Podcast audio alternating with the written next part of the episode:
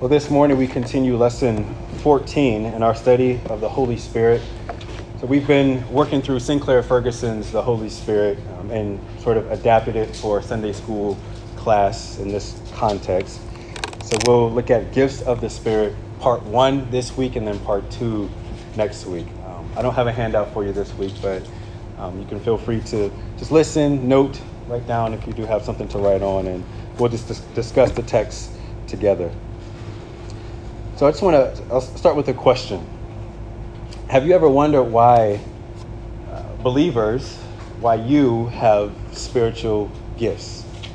What's the point of the Christian having a spiritual gift? Uh, have you wondered why um, the Bible, it doesn't give us any uh, clue that any one believer has all the spiritual gifts? Uh, but talks about gifts as being dispersed. But why do Christians have spiritual gifts? That's what we want to think through and talk about this morning. What is the purpose of Christ giving gifts to the church? Uh, John Calvin, in his commentary on First Corinthians twelve, he says, "The Spirit of God, therefore, distributes gifts among us in order that we may make all that, in order that we all may contribute to the common advantage. To no one does he give all, lest anyone satisfied with his particular portion should separate himself from others and live solely for himself." That's interesting. I think he's onto something rightly, and that the Spirit gives gifts to believers in the church, and those gifts are given, as we'll talk about, for each other. It's for the body of Christ to build itself up in love. So again, this week we'll begin thinking through the gifts of the Spirit and those gifts that he gives to his church to minister to his church. Now, when this topic comes up, maybe passages like First Corinthians twelve come to mind, or even Ephesians four. First Corinthians twelve is a passage of scripture that talks about spiritual gifts, and Ephesians four talks about the ascension of Christ in relation to giving gifts to the church: apostles, prophets, evangelists, shepherds, and teachers. Let's go over to Ephesians chapter four and take a look at this together. Ephesians four. We'll start at uh, let's start at verse one, and then I'll I'll read down from there.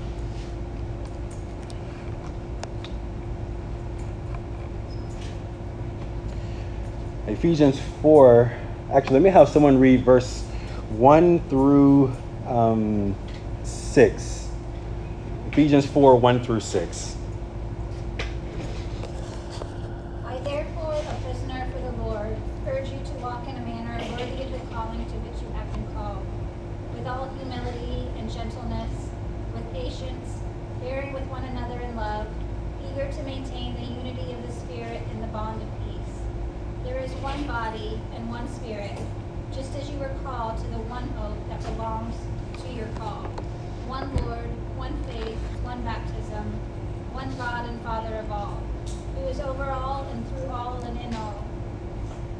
Okay, thank you. Now, it's interesting that Ephesians four points back to Psalm sixty-eight and Jesus' triumph and enthronement. That, that's the context there. Ephesians four, seven to eight says, "But grace was given to each one of us according to the measure of Christ's gift. Therefore," it says, "when he ascended on high, he led a host of captives, and he gave gifts to men." Now, Paul references Psalm sixty-eight, eighteen here. And that verse in its context is about God conquering and subduing his enemies. Uh, turn, turn to Psalm sixty-eight, eighteen. Psalm sixty-eight, eighteen.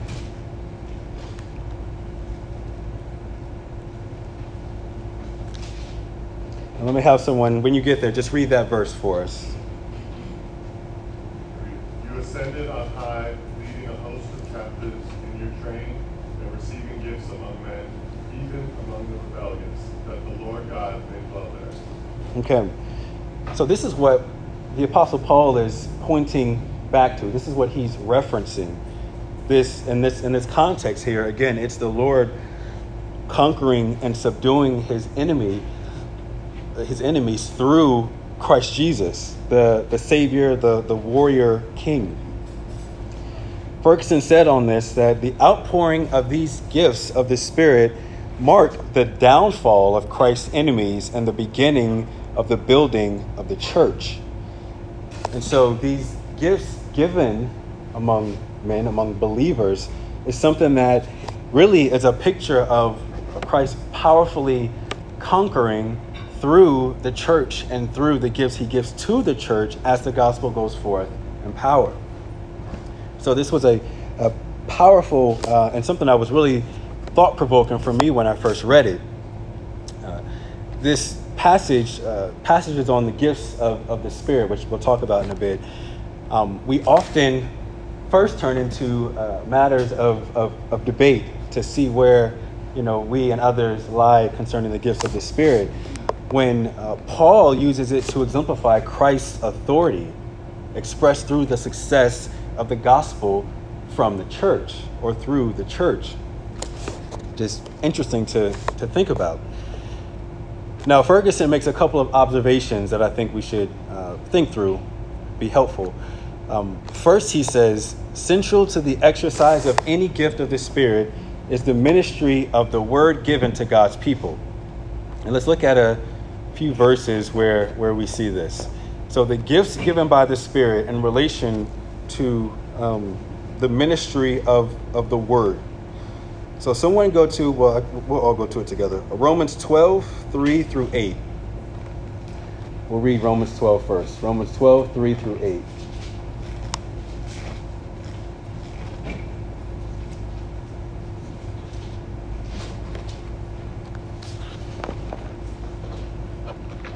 Now, as we look at these verses, we'll look at three different passages. As we look at them, we want to, to think about the gifts given and um, the gifts given in relation to or accompanying the, the ministry of the word, the ministry of the revelation of God. Okay? So Romans twelve, three to eight. Who wants to read that for us? Norm? For by the grace given to me, I say to everyone among you, not to think of himself more highly than he ought to think, but to think with humble judgment, each according to the measure of faith that God has assigned. For as in one body we have many members, and the members do not have all the same function, so we, though many, are one body in Christ, and individually members one of another, having gifts that differ according to the grace given to us, that let us use them. If prophecy in proportion to our faith, if service in our serving, the one who teaches in his teaching, the one who exhorts in his exhortation, the one who contributes in generosity, the one who leads with zeal, the one who does acts of mercy with cheerfulness. Okay, thank you. So here in this passage, we have uh, prophecy, we have service, we have teaching, we have exhortation, uh, we have generosity, um, we have leading, and then mercy with cheerfulness, right? So we have these gifts that uh, accompany revelation, prophecy, teaching, exhortation, and then we have uh, these other gifts that come alongside that, generosity, cheerfulness, mercy, uh, contributing. Now let's look, jump over to First Corinthians twelve, eleven, or, or seven to eleven. First Corinthians twelve, seven through eleven.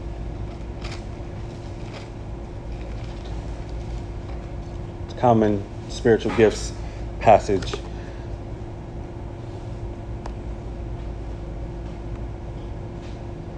Okay, who wants to read those verses for us? Kristen?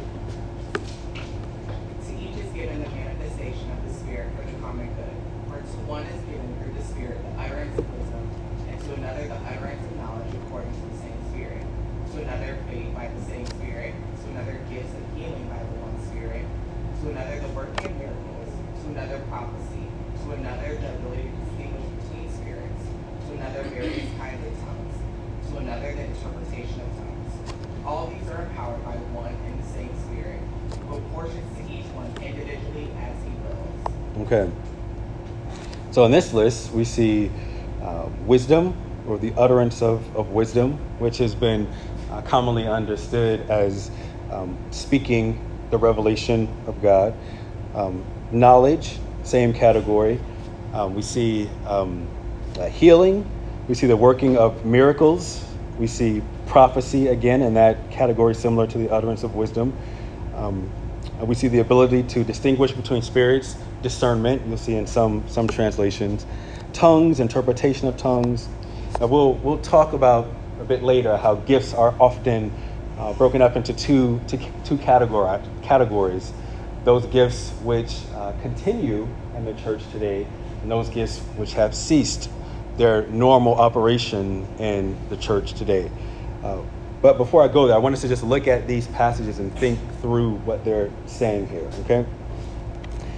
We'll, we'll, we'll bring in our presuppositions later, but for now, let's just look at them and think through them.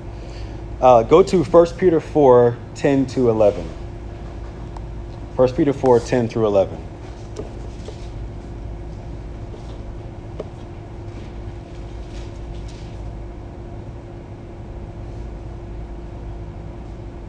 Now, after we read these, I'll make a couple of observations on what we've read here. But First Peter four, ten through eleven. Who wants to read that for us? Kyle? As each has received a gift, use it to serve one another as good stewards of God's varied grace. Whoever speaks, as one who speaks oracles of God. Whoever serves, as one who serves by the strength that God supplies, in order that in everything God may be glorified through Jesus Christ. To him belong glory and dominion forever and ever. Amen. All right, thank you. So this First Peter four here, I think, is a verse that um, we can view more maybe loosely or in a more cavalier way when he says whoever speaks the oracles of God. Um, he's not simply referring to um, an exhortation with a brother or sister in the foyer or calling someone and encouraging them. He's speaking uh, more specifically of those other things that were mentioned.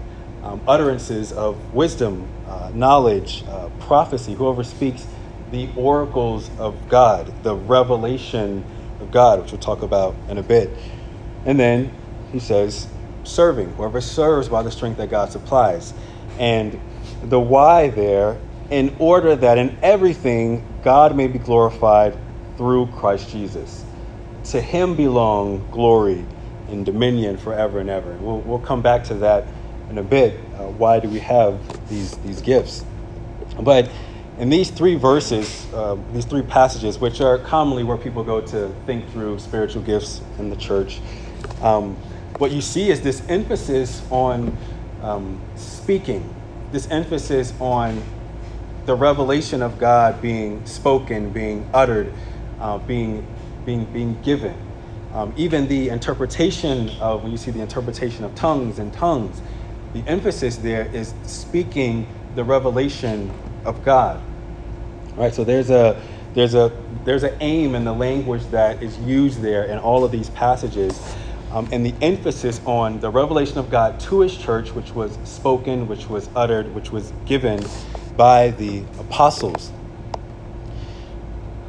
Again, what we see in these verses is a high importance put on God's revelation through the word.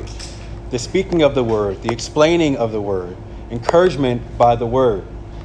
But even the so-called sign gifts like healing and um, miracle working are done as affirmations of that spoken word and its authentication. Right? Though even those those sign gifts and miracles were to affirm that what was spoken was true. Jesus in John ten, uh, thirty-seven to thirty-eight says, "If I am not doing the works of my Father, then do not believe me.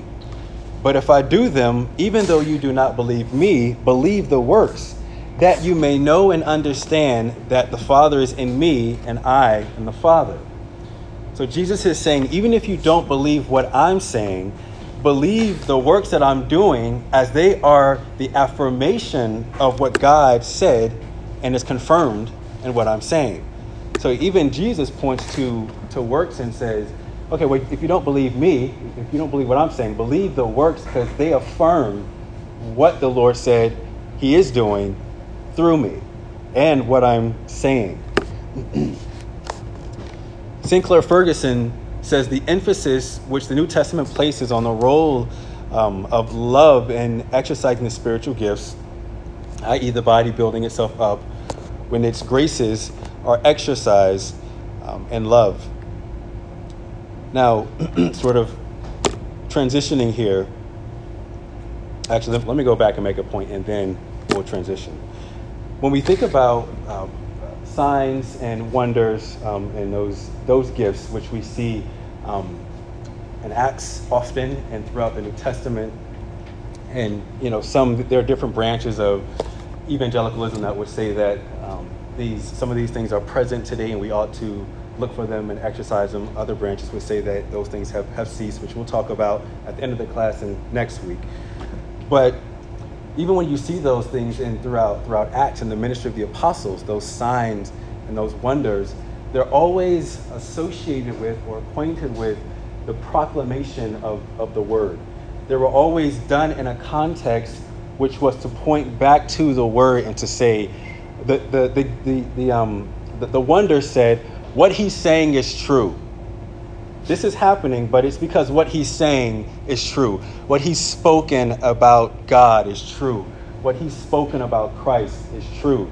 So those those signs and wonders were supplementary to the main point, which was the proclamation and the revelation of God. All right, so even when we think about uh, signs and wonders, wherever we land on that, um, we have to remember it in its context and why they were given in, in the first place, even looking at Jesus' own own ministry.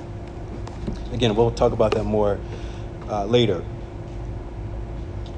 Okay, second second point here that Ferguson emphasizes in the book is that um, he emphasizes, uh, um, or he brings out the emphasis which the New Testament places on the role of love in the exercise of spiritual gifts. Again, the body um, building itself up when its gifts are exercised in love. So love is the essence of all spiritual gifts. That's another thing that I think it can be easy for us to to, to overlook and to, to not consider. When we think about, well, what gifts do I have? And what gifts does my brother or sister have? And how do we use these things? Um, the, the underlying sort of uh, epoxy that holds them together is love. Love is the essence. Love, this fruit of the Spirit, is the basis and nourishing compost of any spiritual gift. When you think about spiritual gifts, often do you think about them as good gifts from God to his church first? We say that love undergirds and nourishes spiritual gifts, but they're first given by God, like Christ to his church. So that love that ought to undergird them is first displayed in the giver giving those gifts to the church and his love for his body. We talked about a love as the bonding glue and the use of spiritual gift, but that love, again, is first displayed from God towards his own. So these gifts first reflect the grace of the giver.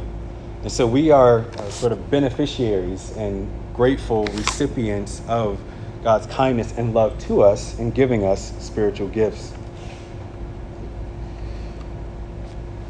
Now I'm going to go back to my question earlier. Why are gifts given to believers? Why are gifts given to believers? Let me just, just throw out some some things, maybe something that I mentioned, something that's obvious, something that's not so obvious. Why are gifts given to believers? Why do you have a spiritual gift? Even if you don't really recognize it, you do. Why do you have a spiritual gift? Why does Christ give them to his church? Spread the gospel. All right. Spread the gospel. Absolutely. What else? Stir one another up to good works. Yeah. Yep. You see that in Hebrews, stirring one another up? To build the body. To build the body. Yep. Anybody want to add to that? Kyle? It's not for yourself, for your own benefit. Yeah. yeah. Yep. It's good. Yep. To, to fulfill all of the one another's. Yes. Yep. Yep. Yep. How do you do that apart from body life? Yeah. That's good.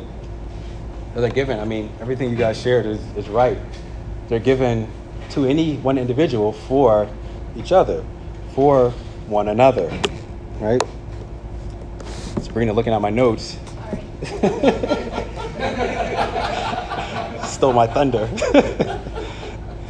All right, so going back to First Peter four, ten to eleven, we get that answer. As each has received a gift, use it to serve one another as good stewards of God's varied grace. The the the using the, the use using the gift to serve one another, uh, the Bible puts in the category of stewardship and how we serve one another with it.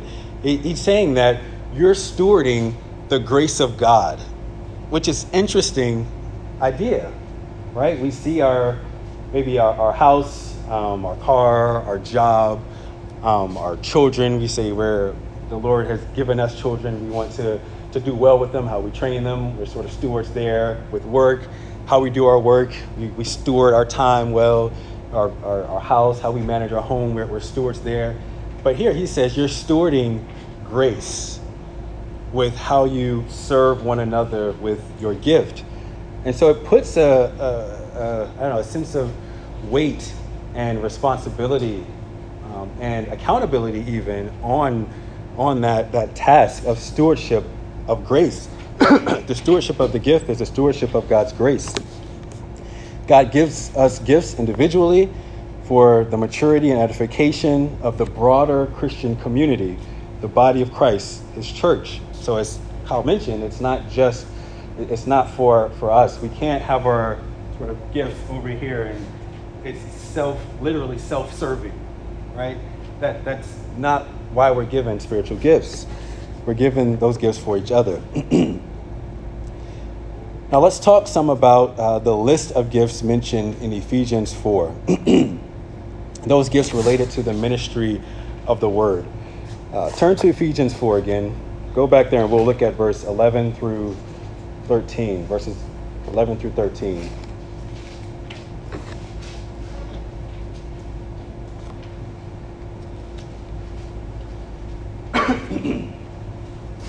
All right, Ephesians four, eleven through thirteen. Let me have someone read those verses for us, if you don't mind. He gave some as apostles, and some as prophets, and some as evangelists, and some as pastors and teachers, for the equipping of the saints for the work of service to the building up of the body of Christ, until we all attain to the unity of the faith and of the knowledge of the Son of God, to a mature man, to the measure of the stature which belongs to the fullness of Christ. Okay, thank you. So here in these in this passage, these gifts which were given uh, for the ministry of the word, we see the answer to the question we asked, I asked earlier, why do we have these gifts? Why does any believer have gifts? Until, uh, well, backing up, building up the body of Christ until we all attain to the unity of the faith and the knowledge of the Son of God. Uh, maturity, mature manhood, uh, the measure of the stature of the fullness of Christ. So, again, the goal is to mature in Christ, to grow in godliness and holiness and Christian maturity. And notice it says, until we all attain the unity of the faith and the knowledge of the Son of God. Again, this is not individualistic. Um, we're not lone rangers in our Christian walk. It's until we all, right? So when we think about the body of Christ, when we think about even our own Christian maturity and growth, um, there's a an aspect of that that is um, intrinsically tied to the broader body of Christ. All right, so when we think about sanctification, we ought to be thinking about sanctification um, on a larger scale than just me, or just me and my believing spouse, or me and my believing spouse and children, but the church, the broader church, so that when we come through the doors here on the Lord's Day and we are serving one another and with one another, we have in mind a Christian maturity that we all ought to be growing in together and looking for opportunities to practically encourage one another in that way. But Ferguson notes here, just thinking about Ephesians four, that apostles in this context are those who were directly appointed by Christ and gifted by the Spirit to bear witness to his resurrection. All right, so there's a there's an emphasis here. You might hear capital A, apostles, right? Um, and they're given these gifts to bear witness to Christ's resurrection. Let's take a look at John fifteen first. John fifteen, verse twenty-six to twenty-seven. And whoever gets there first, just go ahead and read it for us. John fifteen, twenty-six to twenty-seven.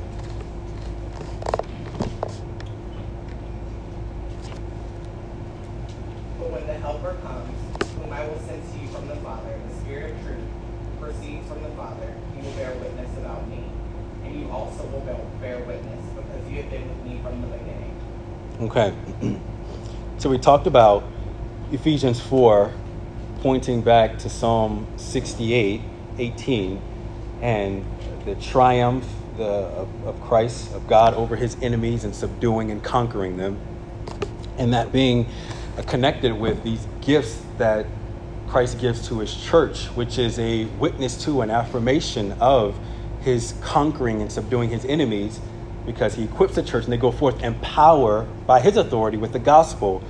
Um, and the gospel goes forth and causes men to bend the knee, right, to Christ's authority. Now, that being uh, what Paul uh, points back to in Ephesians four, and these apostles given to the church and their specific task within the church being um, to attest to the revelation of Christ, or the truth of Christ's revela- resurrection and the revelation of God. John five um, shows us that as well, that he says when the Spirit comes, um, he will proceed from the Father, he will bear, you will bear witness to me, and you will bear witness about me. And this is happening as, um, well, really a promise fulfilled, we see in later epistles, but a promise spoken by Jesus, promise fulfilled in Acts two, and the continuation of that as the revelation of God is spoken and the church proclaims the gospel even in foreign tongues, which we'll talk about. But this is this is picking up on what Jesus spoke of in John fifteen. Now jump over to First Corinthians nine, and we'll read verses one to two.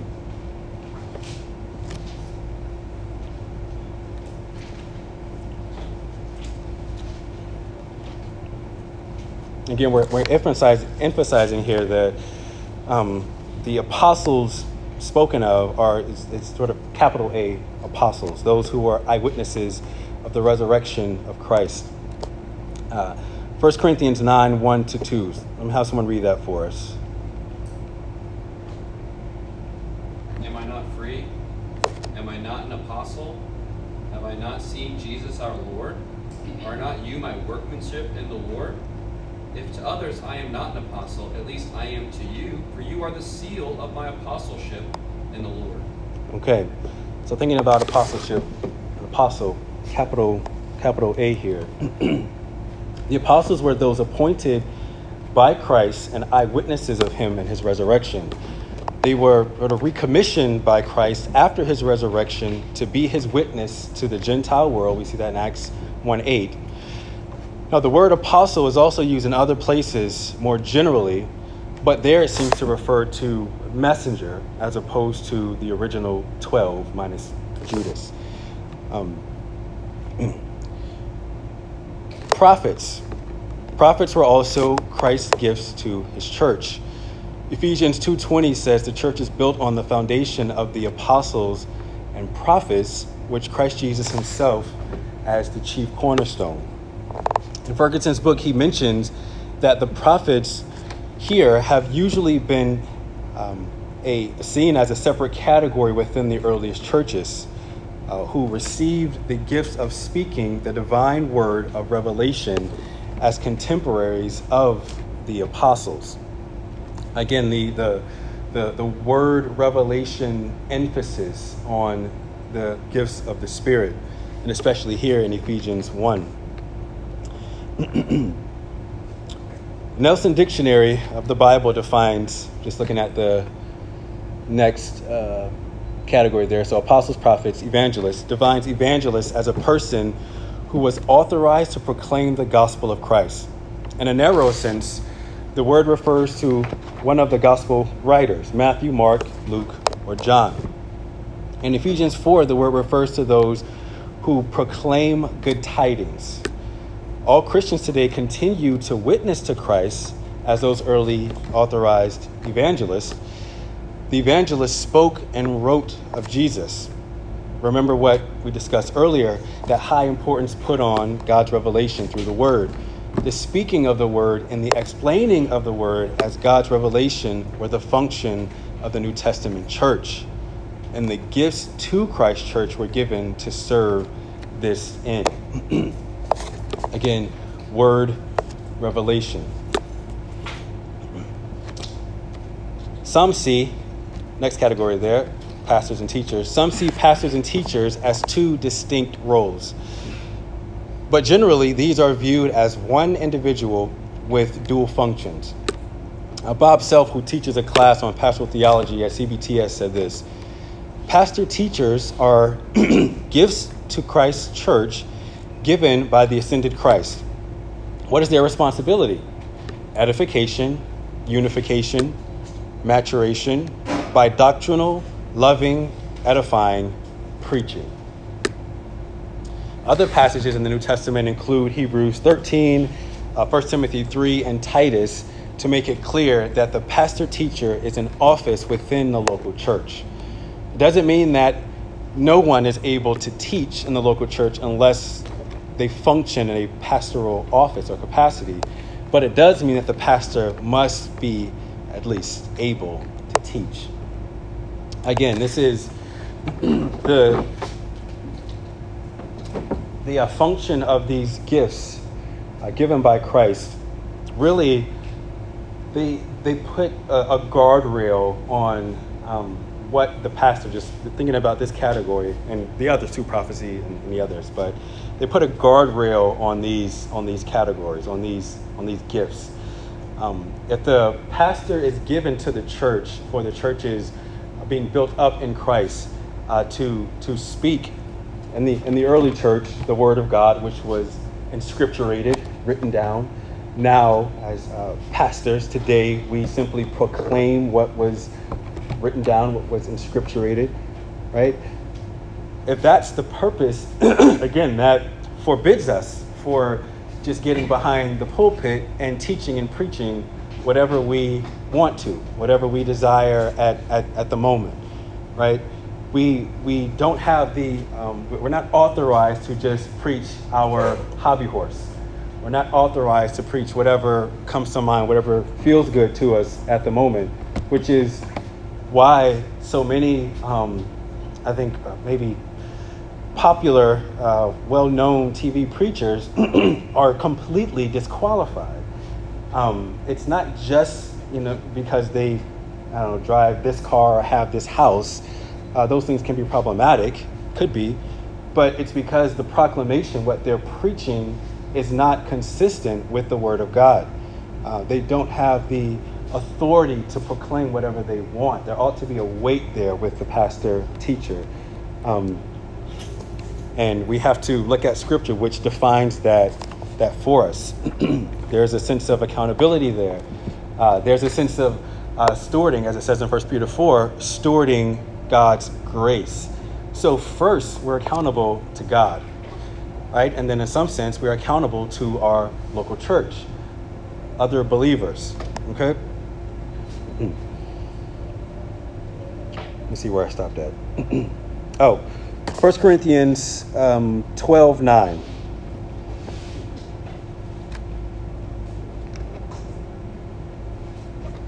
It says, uh, to another, faith by the Spirit, to another, gifts of healing by the one Spirit.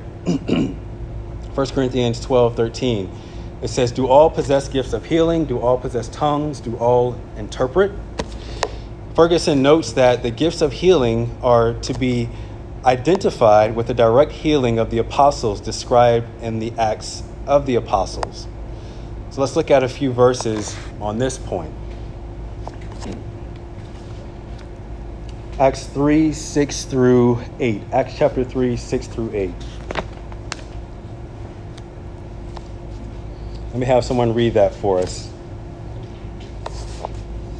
But Peter said, I have no silver and gold, but what I do have I give to you. In the name of Jesus Christ of Nazareth, rise up and walk. And he took him by the right hand and raised him up, and immediately his feet and ankles were made strong. And leaping up, he stood and began to walk, and entered the temple with them, walking and leaping and praising God. Okay, thank you. So here, thinking about um, gifts of, of, of healing, right? These gifts were, as I think Ferguson helpfully says, they're identified with the apostles in the Acts of the Apostles, which affirmed the preaching of the apostles. Acts fourteen, nine through ten says, he listened to Paul speaking, and Paul, looking intently at him and seeing that he had faith to be made well, said in a loud voice, stand up, stand upright on your feet. And he sprang up and began walking. Um, Acts twenty-eight, eight to nine. It happened that the father of, of Publius or Publius uh, lay sick with fever and, uh, and, and what, what does that say? Uh, dysentery. Sorry, I just had a typo. And Paul visited him and prayed, and putting his hands on him, healed him. And when this had taken place, the rest of the people on the island who had disease also came and were healed. So here, Paul healing, um, once again, or keeping in mind at least, these things are affirmations or uh, confirming the preached word. They're saying that what the apostles are saying in their revelation is true. That's the purpose that the uh, miraculous wonders uh, served. These sign gifts were given to authenticate the apostles as messengers from God, as they were delivering new revelation for God's people. Now, I mentioned this earlier, and I'll sort of start to conclude on this point. Spiritual gifts have generally been recognized in two categories: those gifts that continue in the church today, and those gifts that have ceased after the generation of the original apostles. Different evangelical branches have different views on continued and ceased spiritual gifts. However, we believe that those gifts that have ceased in the ordinary life of the church, excuse me, include uh, prophecy, tongues, and sign miracles. These gifts were given at a certain time for a certain purpose at the inception of the New Testament church during the apostolic age. These gifts were given as new revelation or to authenticate the revelation in the church. Those gifts that would continue in the church as a normative practice would include gifts like service, knowledge, mercy, teaching, exhortation, generosity, uh, wisdom. Uh, although these gifts are mentioned in Scripture, no one list includes every spiritual gift or the degree to which any individual exercises these gifts. We do know that each individual Christian is given a spiritual gift. As sure as the believer is part of the body of Christ, they've been given that which the Spirit uses to build up the body of Christ, to build up the body into mature manhood. Now, I, I realize there are probably other questions or thoughts which we'll, we'll get to, but I realize that one of the most common questions for believers who realize that Christians have spiritual gifts is what? What is my spiritual gift? How do I know what it is? How do I know that I have one? One of the most common questions. Now, this is how I would how I would answer that.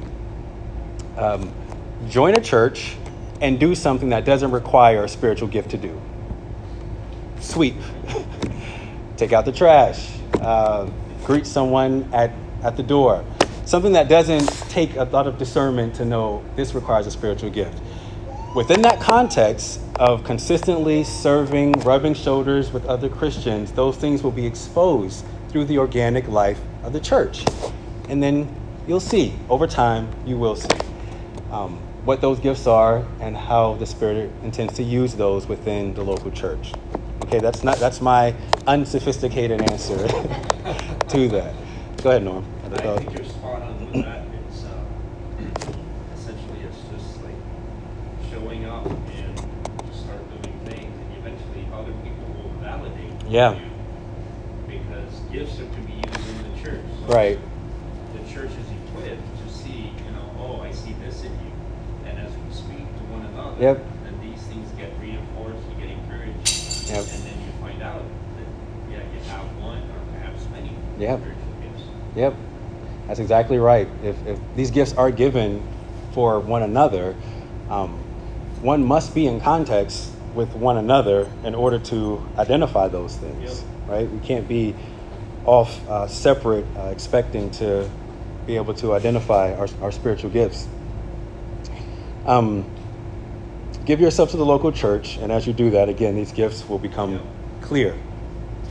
Now, I'm going to save about five minutes for questions and comments, but next week we'll talk about tongues, and we'll talk about prophecy. We'll talk about continuation and cessation of certain spiritual gifts. Now, I've simply asserted that gifts have ceased, but next week I hope to give a more biblical explanation as to why I assert that. Okay? All right, so I'll close there with the actual teaching. Uh, thoughts, questions, comments? Kyle? It is interesting when you think about spiritual gifts and the emphasis that can be placed in different church cultures and, and contexts. Yeah. But it is interesting when, when you look at the New Testament to see the overlap between gifts and then responsibilities that are yeah. laid at the church. Yeah. Right? Like you look at the list in Romans twelve, and I can find verses, right, that show, you know, commands of, of such, right? Yeah. You know, forgiving, right? Yep. Or uh, mercy. So I, I think the language about, like, get in the church and just serve. Right, find like what's not being done and ways in which you can help support yeah. or serve. Yeah. Right, it's like it's in, in that while you're doing those things, like yeah. you said, that it's confirmed into yeah. me. I think you just see that with, with this overlap between this duty and then also yeah. how I can, you know, be illuminating into, you know, things in which the Spirit works. Right, to really help, you know, accelerate. Right. right. That yep, that's good. Very helpful. Go ahead. To piggyback on yeah. what you just said, oftentimes you walk about and you see a need. Somebody that needs a word of encouragement, it could be like a physical need. Right. Well, if the need is before you, don't look for somebody else to say, oh, you know, I'll, I'll talk to the elders and say, hey, there's a need over here. If it doesn't require elder approval and it's right before you, then that means that you can exercise your gift yeah. in that capacity and just do it. Right. Yep. And I, I've, I've found it that When when that happens, when we're trying to to serve one another, usually the person doesn't go up to their brother or sister and say, what do you need? Or, or hear their need and then analyze and say, okay, what gift do I have? And then they activate it and then they do it. Like, that's just not how it works. That's not practical, right? Usually it happens more organically. They're with this brother or sister, they spend time with them, they're serving them, they're being served by them, and over time, it sort of reveals itself, if I could use that language, it uh, reveals itself in time through organic fellowship. Um, I know there are churches and there are programs where they want you to take tests and identify them and then see how you can plug them in, but it, it just uh, it doesn't seem realistic or practical or organic, and it can put a sense of pressure on you, like this person needs this, I think they only have this, this, and this, these gifts, how do I help them? Maybe I do go and get so-and-so. And it, it tends to compartmentalize and actually ends up dividing rather than unifying people. So I think it's helpful to think about it in just that, that context, that more organic context. Yeah. All right, so I want to take it back on. Do it. But you know how, um, what is it, in Deuteronomy twenty-nine, where it says the secret things belong to yeah. the Lord? Yeah. These things have been revealed, you know, for us to keep in to our children. Right. But I, I think to, to that very point, there, there can be this tendency where spiritual gifts are like this mysterious, yeah. ooh, ah, uh, kind of thing where it's like, yeah. oh, I don't know. And yeah. it becomes very mystical. And, right. you know, and, and I think in some sense we start to tread into like the secret things of the mm. Lord, right? Where it's like, hey, you know what? What the Lord has ordained and figured out, right? It will be manifested and visible over time. Right. But that's not like, well, how do I go and like figure that out? It's like, the Lord's given you clear things, and then go and do those things. Right. Like, it just goes back to like the, the the body will confirm it while it is taking place. Right. You know? That's good. Uh, but just putting the, the right emphasis back on like it's a call for us to serve, and then uh, us to also observe and to you know yeah. to be able to affirm and confirm it. Yeah. Absolutely. Yep. That's good. Yep. Yeah. I. I, I Well, a couple thoughts. One, um, the gifts being given for one another and the humility that is needed, required, given by the Spirit as we steward those gifts. Uh, you said earlier, um, or somebody said earlier, though these things aren't given so that we can sort of highlight ourselves, right? So uh, in the context of spiritual gifts in First Corinthians twelve, it talks about spiritual gifts and then goes right into one body with many members. You know, can the arm to the leg, the hand to the, you know, shoulder, whatever part of the body. The person with this specific spiritual gift, let's say he's a fingernail, isn't meant to show everyone in the world how healthy the fingernail is, right? If another part of the body has gangrene and is, you know, decomposing, right? He cares about the, the health of, of the full, full body. That was one thought. The other thought is that I look at myself as a example that like I didn't come in like I'm a pastor here today not because I said, okay, this is my life plan, I'm gonna do this, do this, do this. Like I didn't even know. Like it was through the life of the local church that these things were exposed, and it was like, oh, um, I think I do have an internal calling. I think these things have been affirmed externally through my elders and others, but it wasn't like this plan I had, to your point, to try and execute this this this thing. Um, and all of my you know, shortcomings and insecurities and all these different things, um, Christ saw fit, or else I wouldn't be here with Ron or, or deacons or, or anyone, any pastor anywhere. And so it's, I think it does, again, happen more, like you said, um, in that context of not not trying to like delve into those like secret things in that sense, but um, really entrusting to Christ his wisdom through his local church, which takes a level of humility as they are recognized um, or not. So, yeah, I, this point. But anyway, I'll, I'll close with that. Uh, let me pray for us, and then you are dismissed. Okay. Lord, we give you thanks for uh, your word. We thank you for the revelation of your word uh, to us as you gave gifts to the church, and that the, the early church and the apostolic uh, age and time of the church, and as uh, your the church is built on the teaching and the revelation given to the apostles and prophets. And as we today uh, stand on these things, Lord, we recognize that even these are gifts from your good hand. As we think about love that ought to characterize um, and be the basis of Um, our spiritual gifts and our serving one another, uh, we see this love first displayed in you um, setting your affection upon a people in, e- in uh, eternity uh, past, um, before the foundation of the world, uh, to call a people to yourself in Christ. And we have known and experienced that love and live in the reality of your love to us in Christ. And may we have that in mind as we think through these things. Um, Uh, a topic uh, that can be uh, somewhat controversial at times, but I pray that you would give us uh, a, a sense of of, of, of, of love, uh, of charity, um, wisdom as we think through these things, and help us to look at them properly in their context as they really do point to um, the, the triumph and power of our Lord and Savior Jesus Christ. And as the gospel goes forth, um, may we recognize that Um, we are um, beneficiaries or recipients of the gospel message even now. And um, you have caused us to joyfully bend the knee to our Lord and Savior. And Lord, help us to uh, live in light of that reality. Um, Lord, bless us now as we go into the corporate worship room to sing and pray um, and read and recite um, and hear. Uh, may we do all these things with joyful and thankful hearts uh, to receive all the blessings which you intend for your people on uh, this day, the Lord's day. In Christ's name, amen.